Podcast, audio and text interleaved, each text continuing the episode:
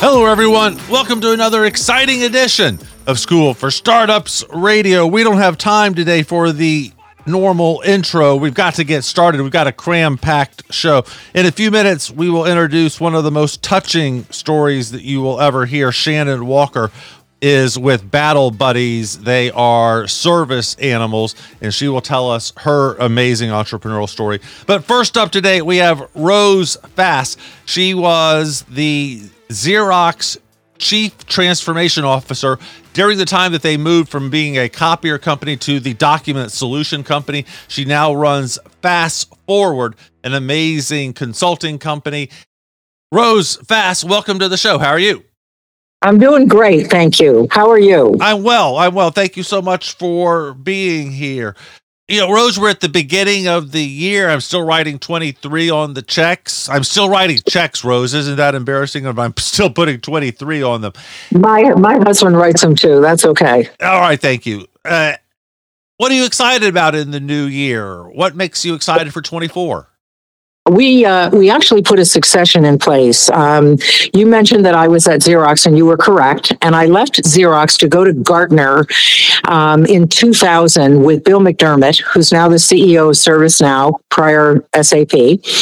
And uh, I met a classically trained engineer there, and I was a general, you know, general manager with P&L responsibility. Uh, and he and I started the company 22 years ago.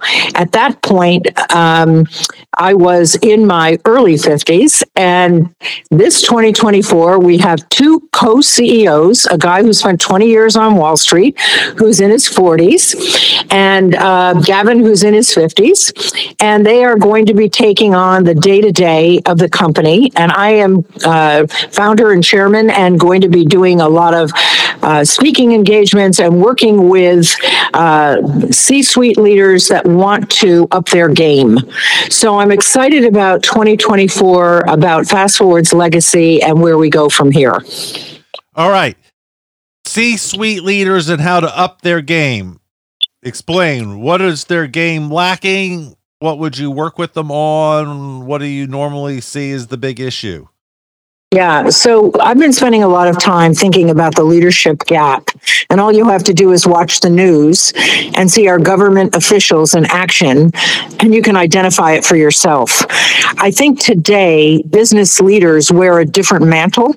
They have a lot more to cope with because they've got people coming to work looking for what they cannot find in their public institutions. They're trying to look for purpose um, understanding that they can actually live out their own dreams and that there is some sort of calm in the midst of all this chaos and turbulence that they're faced with every day. Those were not the issues we faced early days as leaders. They are the issues people are facing today. And they've just come off of an unprecedented pandemic. Um, all of the situations around what's going on in the culture uh, with different ethnicities, genders, changes. And I think at this juncture, if you're a C-suite leader, you got to kind of take that all on, and you still have to perform, and you still have to give uh, the shareholders what they're asking for but you have to provide some stakeholder value as well. So I think that there is a lot going on today, and upping your game means you can't just manage the business anymore. You have to lead people through these rough waters globally as well as here in the States. Rose, are we at an inflection point with woke and businesses trying to be DEI too much, perhaps. Uh, we had uh, right. I don't know if you remember right before the holidays, or as part of the holidays, we had the MIT, UPenn, Harvard presidents getting a little bit in trouble when they went to Capitol Hill, and they were evasive. Some would say, and that led to one of their resignations, I think at least. Uh, are we getting to any point where CEOs are having to play the game a little differently now? Yeah, I think we need to step back and think about common sense. I think we've over indexed on all of these subcultures. There's nothing wrong with acknowledging and accepting people from all different walks of life. We should do that. We're a diverse culture. We're a melting pot. We always have been in the US. But spending all of our time focusing on that versus just looking at everyone that's in the population, everyone that's trying to figure out what their career paths are, how the com- where the company wants to go. Eventually, I mean, you start out with diversity and inclusion in the same way they had affirmative action when I was younger, which is to kind of force what normally wouldn't happen organically. And then once it starts to happen, we need to pull back and we don't need heads of diversity and inclusion. We need to have it be woven into the culture.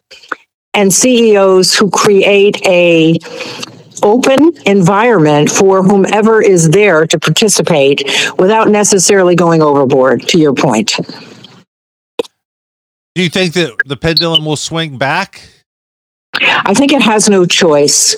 I mean, we've been through these things in other uh, situations. I remember years ago um, when I was in school and, you know, Martin Luther King had been assassinated and things were really, really tough. And I remember being on odd and even gas lines and all kinds of things that companies faced. Today, we're going through hybrid environments where people work remotely. They're trying to find connection. Even though they want to work remotely, um, companies are trying to figure out what do we do with all this office space that we have? How do we bring people together in a purposeful way? Um, there's a lot that's going on. There is a tremendous amount going on, and all of which has to be filtered through a leadership lens that says, what are the key things I need to focus on? One, that I get my people feeling happy to be here and performing, productive and willing. And two, how do I make sure that the purpose we have and what we stand for appeals to the customer base that we're going after? So there's a lot at stake here. Purpose and performance are inextricably linked, and leaders have to find the balance there. And spending too much time on these cultural issues and and not giving the balance to all of it, I think is really is really hurting us. Do you think we should be back at the office? Would you let your employees stay home five days a week, two days whatever? Yes, we we have a very uh, loose schedule. We we have the office opened three days a week for anyone who wants to come in, and the idea is the the the previous offsite gym has now become the onsite. So if there's a reason for you oh, to be wow, in the office, that's interesting. Yeah, that's a line. We'll tweet that one out, Rose. I haven't yeah. heard that before. Yeah, it's great because people can come into the office, gather together around a specific, you know, creative thing they want to do, whiteboarding, whatever. And it's it's great. There's no reason to sit in a commute to be on Zoom or to sit in front of your computer all day. If you're going to do that, you may as well do it at home.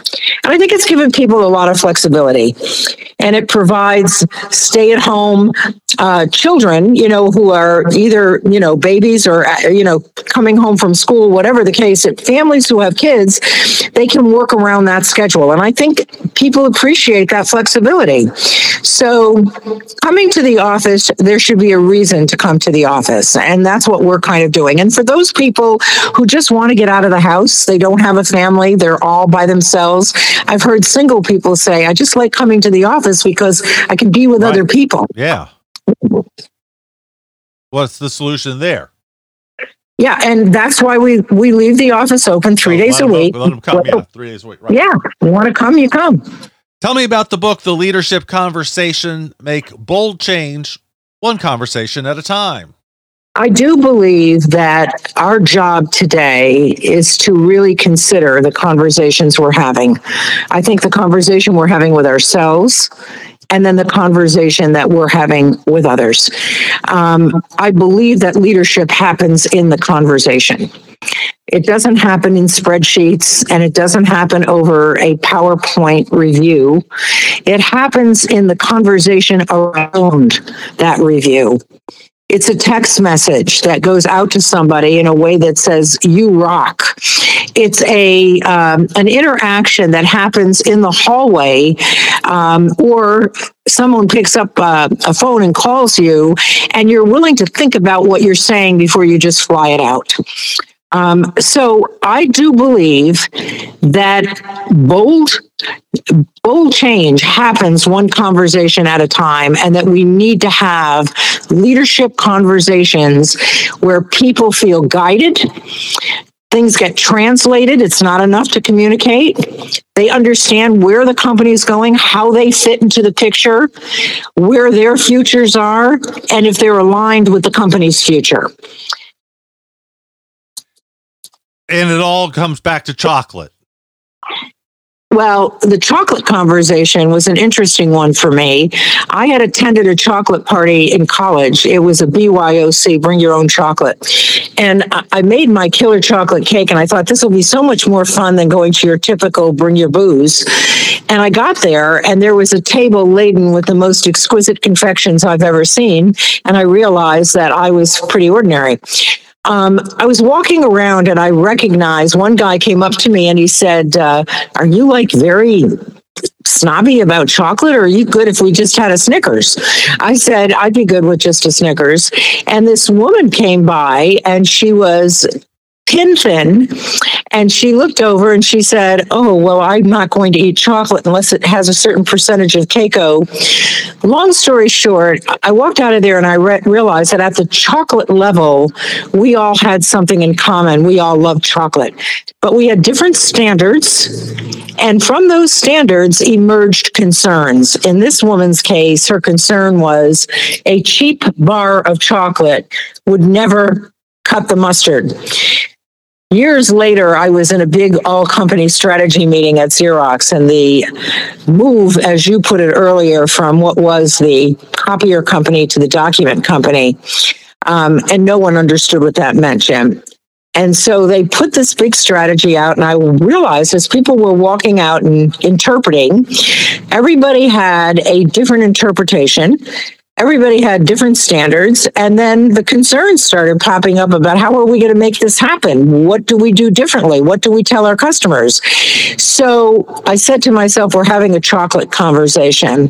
And that kind of became a metaphor with all of our clients whenever they were talking past each other and felt they were on the same page. What I ultimately came up with is when you start with the concern, and I think Zelensky did this beautifully when the Ukrainian war first broke out he basically thanked everyone for wanting to help him by giving him a way to come out of the Ukraine. But he said, I don't need a ride. I need weapons. I want to take care of my country. He was dealing with the concern. He set a new standard for the way a leader would handle that kind of invasion. And he literally, through his conversations, changed people's worldviews. That's an extraordinary gift. Stephen Jobs had it. You know, he knew that people were in a world where things were really tough, and he brought about the iPod. You and I never thought that we would go to bed at night losing sleep over not having a thousand songs in our pocket. But he figured it out, and he addressed a concern that ultimately changed the standard in the industry for how we listen to music and created a whole new worldview, a common worldview. So I look at it as though uncoupling a chocolate conversation happens bottom up. Address the concern, deal with multiple different standards, and try to figure out where you can have some shared space and create a common worldview. Excellent. Wow, we went a long way in that one, Rose. That was great. I, though, lost the conversation that Zelensky came back too many times for the chocolate. I thought. Eh, well, anyway, that's I don't want to go there. Let's forget that. Forget. Say that. it again. No, uh, say it again. uh, that Zelensky came back too many times. The the story, uh, the conversation for me, I don't know. I just don't want to get political here. Uh, I came back too many times. Yeah. Yeah. Um, Ah. you know, Isn't When it all doing- about the story? Let's go back to the the entrepreneurship part of this, not the political part. It's about the story, isn't it? Isn't everything about the story? It is. And people have a narrative in their brains and the stories that they are buying into. And it's it's astounding to me in a world where we have some really smart, smart people, how they just buy into a particular opinion or point of view without thinking it through and assessing it against their own set of principles and uh, values and ideas. Um, I'm kind of stunned by it. And I think what happens in corporations is people want to be, um, they want to be accepted. They want to be part of what is happening in a corporation. Um, and they, and they, you, trying to be an entrepreneur in a Fortune 500, Fortune 100, Fortune 1000 company is very difficult. It's very difficult. And I think that's why people who are born to be entrepreneurs, Jim, come out of that and decide, I need to do this on my own. I need to do this. They never get hired in the first place, as Coca Cola did to me. Rose, I put together a plan as an intern in Coca Cola Japan that saved them a hundred million dollars and still couldn't get a long term job there because they said I should go off and be an entrepreneur and that I didn't fit the mold. And so even a Yeah, hundred million dollar buy in, I couldn't get a job. there. Right, right. And the mold, unfortunately, is no longer working. I, I have a very dear friend who's a, a client of mine, and she's phenomenal.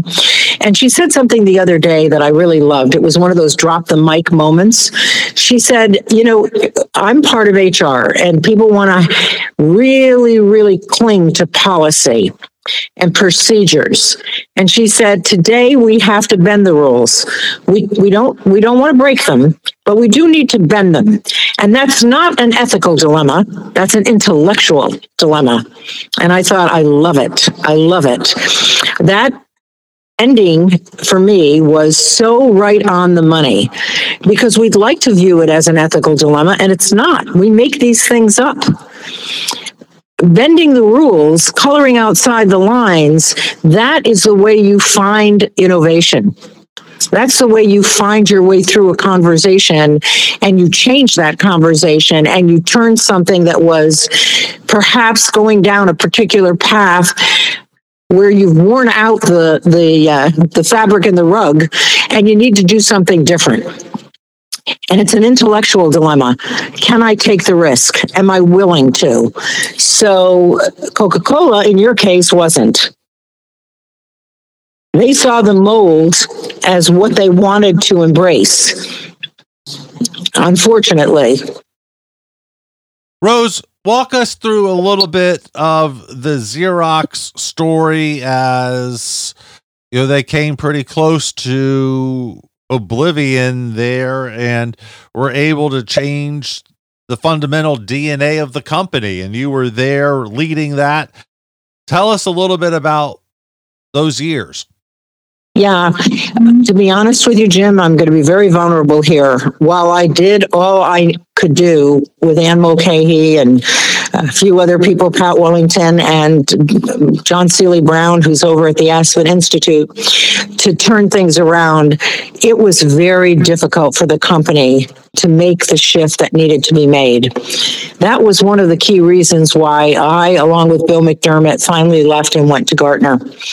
Um, we we we did work through it um, and tried to make enough of a change to at least bring the company back financially to make it more solvent.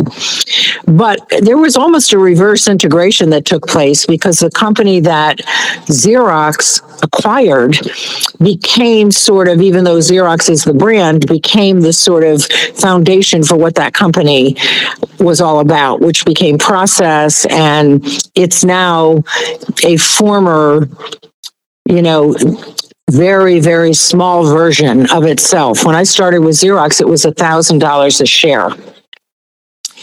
Um, it's now in Norwalk, much smaller offices, much different clientele, works through value added resellers, doesn't have their own sales force. A lot changed, a lot changed. But early years, I enjoyed it because I had the opportunity to operate as an entrepreneur. I started my career as an entrepreneur and I, I got to end it that way. Um, and that's being able to bring ideas to life that you normally can't do in a corporation. And so a lot of what I did during those times of transformation when we were really kind of moving things along was I got people to think differently about the way in which they collaborated, how we could work across functions, how we could integrate PARC more into the day-to-day business, Palo Alto Research, um, just a number of things along those lines. But to tell you that it was a, a, immense success, I would say we made some real strides, but we were not able to fundamentally change. You you brought up PARC and the Palo Alto Research Center right there underneath Stanford, it seems. Back the back door of Stanford as we always described it. I used to run summer camps, Rose, at Stanford back in the 90s. Yeah. And so yeah. uh, I know the area a little bit. Uh, uh, I know where you can go buy 500 hamburgers in one day if you have to. Uh, but you know the story is and i think that this is sort of the way history is if you watch the movies and everything and by the movies i mean you know the Sil- uh, the pirates of silicon valley and places like that that a hundred years from now the story will be that xerox had everything at PARC. Uh, if they had done it right they would be apple and google combined 100%. And we couldn't get them there. Um, every time we tried to monetize whatever was going on in PARC, the old guard resisted. It was not dissimilar to your story about Coca Cola and the mold. It's very hard for people to move past their lived experience. And John tried, but then Steve Jobs came along and took what he could take, and PARC had it all. We invented it all the UE, everything. There's that great scene. I don't know if you've seen the movies, but there's the one scene where they're shuffling Bill Gates out so that they can bring Steve Jobs in. Do you remember that? Did you see that? I, I do. I do. Is that is I there do. any reality to that, or is that just yeah, good movie reality making? there? Yeah, there is reality there. And they both were, Steve Jobs and Bill Gates were arch enemies. And then they realized they needed each other. So they both ended up on stage at one point and pulled, pulled together. Um, but yes, there was all kinds of stuff that was going on. And, you know, we had some of the smartest scientists, social scientists, and engineers in the world at PARC. Um, and they just, for whatever it was worth, they couldn't get their arms around how we could mainstream the innovation. Rose, what are you the most excited about right now uh, in terms of, you know, I'm not talking huge macro stuff necessarily, but what are you the most excited about? What's keeping you awake at night because you're excited to think about it? Well, I think I'm thinking legacy right now, and I'm excited about where this company is going. Um, we've built an amazing um, business, and uh, we've been self funded the entire time, never had to take a round of financing. We have um, incredibly talented artists that do a lot of the illustrative work for us.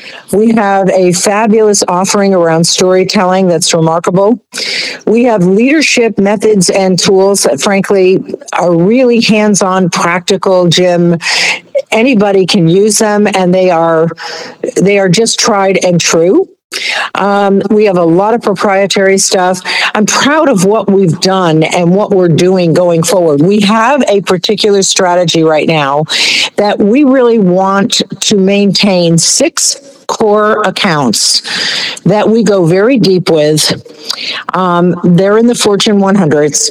Um, that we can grow the business through those core accounts, and we will have other accounts that we do business with, but they won't necessarily be resourced as heavily as these uh, six core accounts. Um, so I think that's been a really good shift in our thinking. When we first started, we were like yes to everything. We're being really choosy. We have three values that I love. Be choosy, build a reputation, touch a client every day, and don't compromise on the deliverable. And we live by it. We want Who's your ideal client, Rose? How big? How small? Uh, we really do have large global accounts, very large global accounts, Fortune 100. Yeah, okay. for the most part, yes. And uh, and what's interesting is they love the entrepreneurial spirit that we bring, but we're all we're all corporate brats. Every one of us grew up in corporate, so we know how to navigate those systems, and at the same time bring a fresh perspective. Perfect. And will it survive the transition? Oh yeah, Oh, yeah. Um, right now, we've got the two guys. We've got a wonderful staff that is coming up right behind them. And no question, they will survive the transition. Gavin's going to be there for the next nine years. So that's going to be great. And he started the company with me. Uh, David Frost, who heads up our coaching practice and is one of our co CEOs with Gavin, just a fabulous guy, extremely outstanding financial acumen, but extraordinary people person, which is highly unusual to find those things together. So, um, I'm I'm excited about where we're going. I have a very diverse workforce too, and it came about naturally. We didn't go out looking for it. We have a, a design studio, um, and we have an art director who's Chinese, who grew up in an incredibly modest family, has an amazing work ethic. Uh, we have a Brit in that organization and a, a, young woman from Korea who's one of the best illustrators. Um, we have women of color. Um, we have incredible, um, incredible talent that comes from people who all share one common value, and that's an extremely strong work ethic and a willingness to do whatever it takes. Rose, how do we find out more? Follow online, get a copy of the book. Um, you can go to fassforward.com. You can go to me on LinkedIn, uh, Rose Fass um, on LinkedIn. And I didn't get to your 10 questions. We do that different, separate. Oh, okay. So we have to say goodbye and then we'll say hello again. Okay. So, Rose, thank you for being on the show. And for those of you who don't know what the Quick 10 is, you will find out later. Thanks a lot, Rose. Thank you. And we will be right back.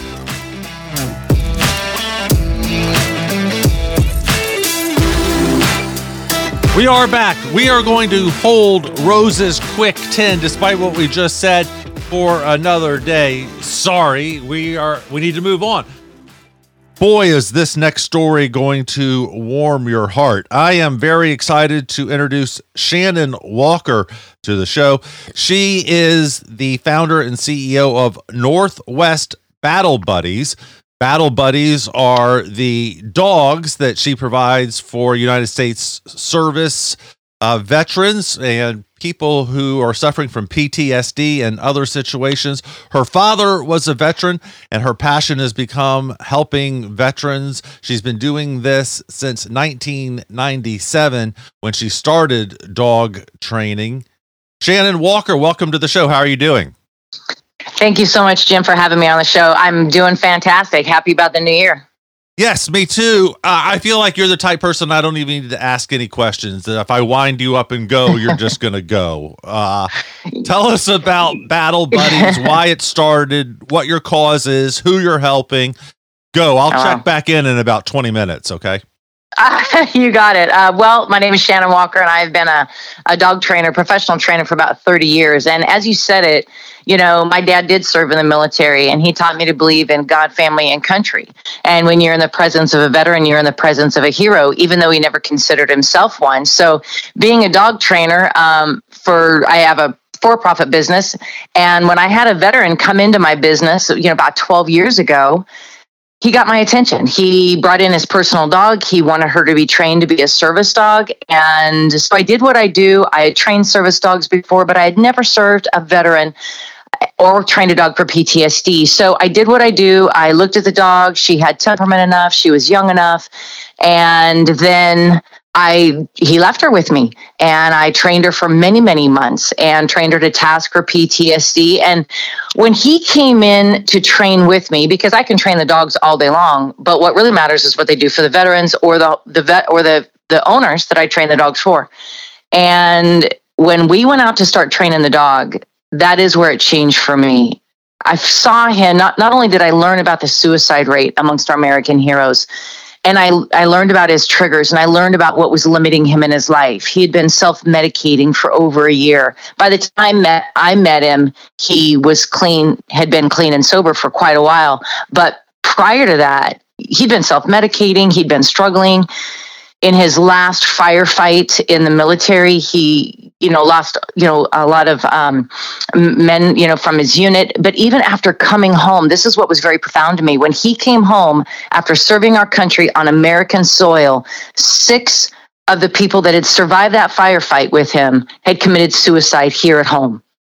So even though you know, they weren't in battle anymore. They were still paying a price for my freedom. And when we went out and started to train, and I was learning about all this, I saw Kevin find courage inside himself to go places he was afraid to go alone. And I saw him do for his dog what he was not willing to do for himself and I, it was so profound to me. It was so profound to me. And when we were finishing his training and he was getting ready to walk away with a service dog at the very, very end of everything that he needed to learn, I'd accomplished a lot of things in the dog world. I had competed internationally, I'd done a lot of things, but there was nothing that compared to this moment when I was watching Kevin walk away. I was watching him walk away with his head high and his shoulders back. And I significantly felt like I'd made the difference in the life, in the quality of somebody's life.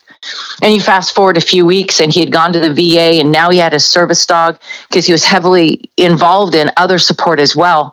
And the veterans that knew him prior to the service dog, but I mean, prior to having his service dog, Sammy, they saw the change in him and they came to my business looking for help and I didn't have, they wanted dogs, and I didn't have dogs to give them. And these were American heroes that served our country that were still paying a price with invisible wounds of war. And they were looking for a way to sustain and to survive. And I didn't have a way to help them. And then in my simple minded thinking, I thought, if I can just adopt dogs out of shelters, I can gift them and I can say thank you for my freedom. And that's exactly what I did. I went right out to local animal shelter. I developed some relationship with them. They checked me out business wise, and I walked out with five dogs for free, and I got started. And my dad always said, "You don't know what you don't know." And um, thank God I didn't know how hard it would be to start Northwest Battle Buddies and and just raise and, and build a 501c3. But that was 12 years ago that Northwest Battle Buddies was founded, 224 service dogs ago that we have gifted, professionally trained and gifted, and we have not lost one veteran to suicide. The suicide rate amongst our American heroes is 22 veterans a day. And out of all the veterans that we've provided service dogs for, they are living life better. They are better fathers. They are better mothers and sons and daughters. And it's just been an honor to be able to do what I do. And I tell people, I get to do this because it truly is life changing. And the bottom line is, is that I wanted to say thank you for my freedom, and that is exactly what we do. And um, it's and it's just an honor to it's an honor. Wow, amazing story, Shannon. Amazing statistics. Uh, you are also a hero. Uh, I have a bunch of follow up questions, but I want to set the stage. Our long term listeners know that I hate dogs. I, Janet, I had the world's worst dog story ever as a child. And I tell people that, and they're like, okay, well, tell me the story. And I'm like, no, you don't understand. It's the worst story ever. if I tell you the story, you will hate me for telling you the story. And they're like, no, now I have to hear the story. I'm like, you don't understand. This is the worst story ever. And then I tell the story after they badger me and then they go why did you tell me that you're a horrible person so anyway it's that level of trauma that i dealt with as a child as with a dog and then, of course, the way God loves to play with us, Shannon, what does He make happen mm-hmm. in my life? Of course, I fall in love with a massive dog lover, right? And so uh, that's awesome. We're, we're getting married, and right before she puts, uh, or right, I don't know, four or five months before we get married, uh, her long term companion dog has to be put down. And she says, you know, I'm mm. when I move in with you, I'm bringing a dog. You know, so what we decided to do was uh, the dog moved in three months before she did as a puppy. Brand new puppy came directly to my house, and of course, you know what happened. I would rather, yep. you know, have the puppy than the than any the wife or the kids or any. You know, the the puppy is, or the that dog became, uh, you know, my closest companion for for years uh, unfortunately, he has passed or she has passed. Uh, let me digress upon my digressions, uh, Shannon, just to get this off the table as well. I've had a lot of PETA guests on the show, and they have certified that we have the best names, uh, the best pet names in the world. It's PETA certified. Do you want to you want to hear what they are? Yes, I do, Jim. Please tell me. so our last name is Beach, right? And so the possibilities with that are endless. The dog I was telling you about was Sunny Beach. We now have Wavy. we have uh, uh, Ripley or Ripples. Mm-hmm. Um, we have cats, Coco, and Tiki, like in Tiki Hut. But anyway, yeah. PETA certified awesome. names.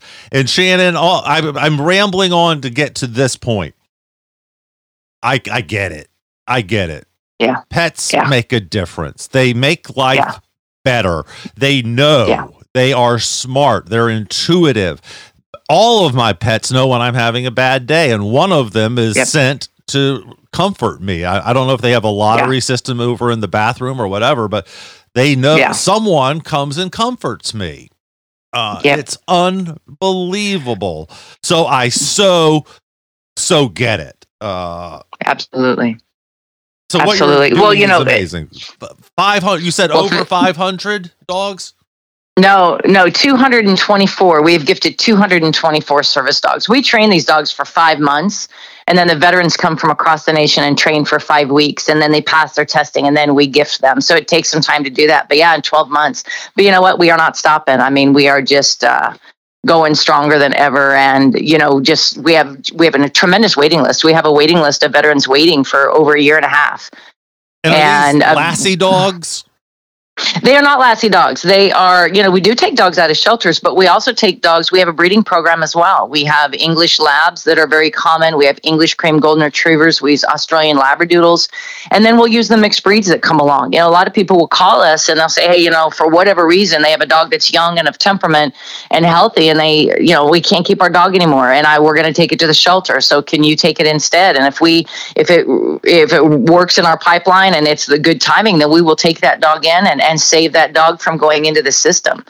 And so, you know, it, it is amazing. You were talking about, you know, when the dogs, because they feel us. And so when our veterans are, you know, our, our dogs, they, they'll stop panic attacks and, and help interrupt flashbacks. They wake our veterans up from nightmares. Our veterans use these dogs as a tool. So even though they might feel an emotional need, of course, because who doesn't have a pet or a dog and they feel you and they come to your aid when you're distressed or upset. But then also, you know, our dogs, are, you know, we have veterans that will walk through a mall for the first time in 12 years um, with a service dog at his side. We have veterans that are going out with their children and and experiencing life with their children. You know, one of my employees actually, his parents each have a service dog because they both serve, so they each have their own service dog. And he says, my dad took me to my first ball game after he got his dog. And, um, you know, it's just, it's incredible because we aren't just talking about the veterans. We're talking about the families. We're talking about the community. We want these, you know, these fathers and mothers, they want to live with their children and experience the memories, not hear about them. They want to be a part of it. And so it really is about making the community healthier as a whole. And it's a very holistic way to do it that is incredibly impactful and working. And, you know, the stories don't just, they just don't stop. If I can, can I tell a quick story, Jim? Uh, radio is about stories, Shannon. That's what we're here for. Oh, tell us a story. All righty. So I had I had one veteran. He looked like Santa Claus. And just to be quick about it, uh, we we have a five week program, and it's we're about week three. And I'm giving my my speech because you know, like you said, I can talk and I can just keep on going without taking a breath. So I make it easy for my interviewer. But um, I was sitting there talking right before we were getting ready to go out, and I saw a physical reaction in this veteran, and like he was distressed. So I, when I finished up what I was saying, I went and checked in with him. I'm like, man, are you good? Are you all right? He's on fine. I'm fine. And I said, did I say something wrong? Because I was busy checking myself. And and he's like, no, you said everything right. But he didn't want to talk about it. So we go to the we go to public and you know we go to the to town and we do we make our training and everything else. And then he wants to speak with me afterwards. And so we go privately, and he said, "You know, I got to tell you what was going on with me." And I said, "Okay." And so we gave him a. It was a rescue uh, named Flame, German Shepherd dog mix. And he says, "You know, when I was standing there in line this morning, what you don't know about me is that because he's grandpa, father, everything. You know, he's got his grandkids and actually plays Santa. Plays Santa at Christmas, but yet was having suicidal thoughts every day." He said, What you don't know about me is every day in the shower, he had suicide attempt before. And he said, I know now I have a plan to commit suicide. He goes, if I if I do, I know where it's going to be. I know who's going to find me. I know what time of day, and I will not fail. And I spend every morning letting the shower run cold, making a decision if I'm going to do one more day. He says that has been my life for years, every day. But when you I was when you were talking this morning, what I realized is since I met Flame three weeks ago, I haven't had one a morning like that. I have not had suicidal ideations. So then you fast forward wow. a couple months. Now, now he's graduated with his dog. He's at home, and then I hear him. He, he you know, because our veterans will report to us about what their dogs are doing. You know, we stay very close with our veterans even after the fact. Um, and there's, you know, there's all kinds of a processes because we are a family. But fast forward a couple months and he's in the shower. Flame is in the shower, not in the shower, but in the bathroom. The dogs go everywhere with them. And he says he's having one of those mornings and he didn't even realize it until flame so he's in the shower and flame starts whining and whining and sticking her head in the shower and whining. And he's like and it got his attention. But he was what he didn't realize is he was caught up in his head having suicidal ideations again. And he didn't realize it until she interrupted it and they sense that the dogs they they they alert on the adrenaline. They feel us. And the thing is about these dogs not only you know you know they go into the, the, the you know our veterans can navigate life better. They can go places they've never gone. They can get up. They're out. They're living healthier lives. But the bottom line is this. Our service dogs are there for our veterans in the midnight hour when nobody else is. It is when our veterans are alone that they are having these you know, not all of them, but a lot of them, these suicidal ideations are they're having these moments that our dogs are rescuing them out of just so they can tell us. One other quick story we had a veteran in the midnight hour who he said, he puts it this way my broken brain brain decided to end it. And he's sitting on the floor. He decided to give up. He had a box cutter and he was going to end his life. And as he's sitting there crying uncontrollably, his dog interrupts him and is pawing and pawing and pawing at him and it breaks him out of the moment. And he said so what i i woke up in the morning to a picture of an expression on a dog's face that i had never seen. I've trained thousands of dogs. I've worked with the police. I've i've done all kinds of things. And when i opened my phone and i saw this picture i saw an expression on a dog's face i had never seen. And in in his in that broken moment in the middle of the night Instead of reaching for the box cutter, he reached for his phone to capture his service dog Talon's face as he was stopping that moment. And he says, I'm waking up and enjoying another sunrise because Talon was there. And it's like, how do you put a price on that? How do you put a price on a life? Invisible wounds of war. Our veterans they're they're not living life. They are taking their life. They are living in a small world that is isolated and they're never going to ask for help. They're not going to tell you. And we have to convince them to take a service dog because they don't want to take a dog from another brother or sister in arms. And so we have to tell them i tell them it's like man if you're in front of me this is your time and you need to run with it and you be the hope that another veteran is looking for. You be the answer and you be because you are our mission walking. You're our mission in action out there. And go be the example and bring hope to another american hero. And um, and they do. They they speak for us. They do interviews for us. We have veterans that walk in scared to death on day one of our week five of the veteran training they're scared to death. They can't hardly look you in the eye. They're emotional. They're crying. And then you look at the transformation that five weeks happens of them being with their dog, being out in public, learning skills, learning to do life differently. And now at graduation, they could be standing there with a microphone in their hand talking to a hundred people, telling them about how this service dog has already impacted their life and what their and what their hope is for the future. It's an unbelievable transformation and uh, it's fuel in, in my fire. And I have an amazing team um, that we have built at Northwest Battle Buddies. And I'm so grateful to to platforms like this. And thank you for giving us the opportunity, Jim, to share our story because never ask for help.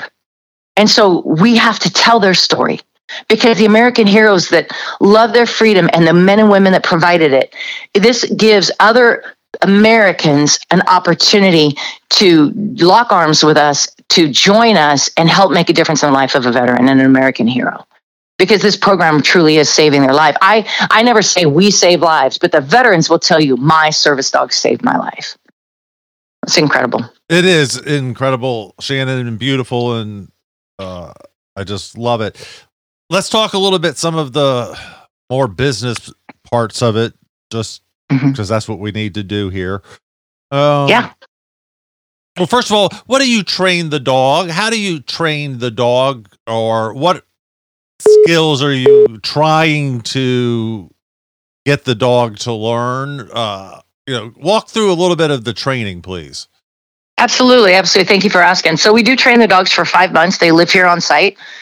Um, and they train um, everywhere you can think to go. We go to the grocery store, the malls, airport security, public transportation, restaurants, everything, and we teach the dog in practical purposes how to navigate life effortlessly because the worst thing that's happening to the service dog industry is all the fake service dogs out there because it puts a bad taste in everybody's mouth and it really confuses the community to what this you know is really supposed to look like. So a true service dog should be you don't even notice it. What's awesome is when we'll have 10 service dogs in a restaurant and when we all get up to leave and then people around us will be they'll say i didn't even know there was a dog here. That's how it's supposed to be. We're not supposed to get in the way of the public or be a hindrance in any way to any establishment. It's they they need to be bomb proof, uh, respectful, obedient, and follow. But on the practical side of sim- how to mitigate symptoms of PTSD, our service dogs they will alert on adrenaline during a panic panic attack or a flashback.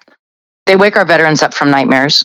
Our veterans learn to use them in public as a social barrier, as a grounding tool, because the service dogs are a tool. What does that mean? And a so barrier. It's a tool, a, a barrier. It means that when a when a veteran, so crowds are one of the toughest things for a veteran. And so when they can place their dog either in front or on the side of them, it helps keep people away. It keeps people a few two or three feet more away than it would be if you had no barrier around them. Besides that, it's the feeling of safety and then the grounding technique at the same time. Because when the veterans start to feel themselves get spun up, they learn to breathe, they learn to touch the dog, they learn to feel the hair, they learn to get their brain out of the environment and being hypervigilant, which they all are and they learn to focus instead of just walking through and letting it walking through the mall and letting it all happen and letting their brain spin out.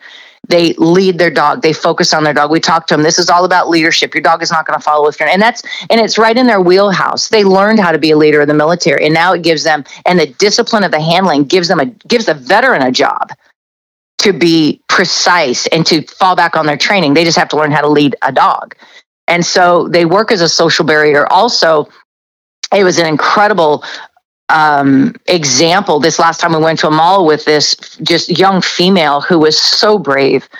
And she struggled. It nobody wants to go to portland tsa nobody wants to ride the max or like the subway or something like that. Nobody wants to do that. I don't anyway. And so we take the dogs there. And so that's particularly difficult for them. And she was trembling scared almost in tears but just facing her fear and doing it and used this dog so beautifully. And at one point i told her i said you know what? You're in a safe place here. You sit on the ground. And she brought this dog on her as for for uh, pressure therapy to feel the weight of the dog and the warmth of the dog, which slows her heart rate, slows her breathing. I mean, it's when you look at the studies of it, it's an actual thing that happens in her body to help her ground herself, be more calm, center, and then she takes a few minutes and she can get up and do more. And it's that's the tool that we're talking about. And so the pressure therapy is something that's very, very important. We have an amputee. We have some of our veterans that will use our dogs for balance and mobility in that way.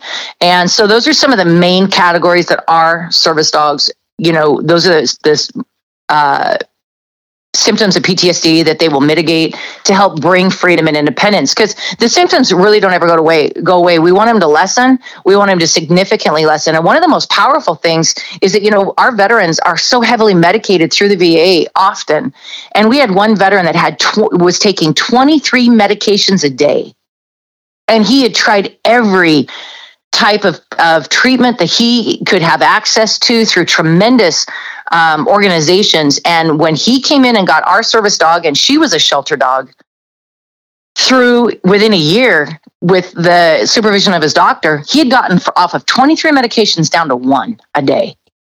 Wow. Yeah, it's it's incredible. But that that's what our dogs do, and that's it's and every veteran is you know every veteran when you listen to them tell their story, they're all the same, but they're all unique to themselves because they will use their dogs differently, or one of these tasks that the dog will do ends up being way more significant based on what the veteran is particularly struggling with, and they will have you know certain. Um, tasks that they'll go to more than others. But that's the that's kind of the broad range that all of our service dogs will do. And part of it is trained. We teach the positions. We teach the dog you know how to be calm how to lay on the lap. You know we're in the middle of tsa and you got people everywhere and we have this dog laying on his side across this female's lap. Just totally calm. I mean that takes training that takes discipline that takes mindset for the dog. So we do all of that. But then we also rely on their instinct to to smell and to be able to alert on the change of the adrenaline in the body and the chemical changes. And so our dogs will alert on adrenaline, much like a diabetic alert dog will alert on high and low blood sugar, high and low blood sugar, which changes this the smell of the breath. That's what those dogs are actually alerting on for for for a diabetic. And so the dogs are actually alerting on or a seizure detection dog. Well, our dogs are alerting on adrenaline. And so we also rely on the instinct. And if the dog wasn't calm in his brain, totally into his handler, following, intuitive, and I, for lack of a better way to put it, they just have this intimate bond and relationship where the dog is very focused on its handler that that allows all of the the calm mindset for the dog to be able to be calm enough intuitive enough paying attention enough to the nuances of handler to start to smell the chemical changes when the adrenaline is starting to go through the body. And some of the dogs will start learning on adrenaline during our even within our five weeks of training. And then we'll all sometimes we'll start to hear about it a lot afterwards. Shannon how can we help find out more? What's your website?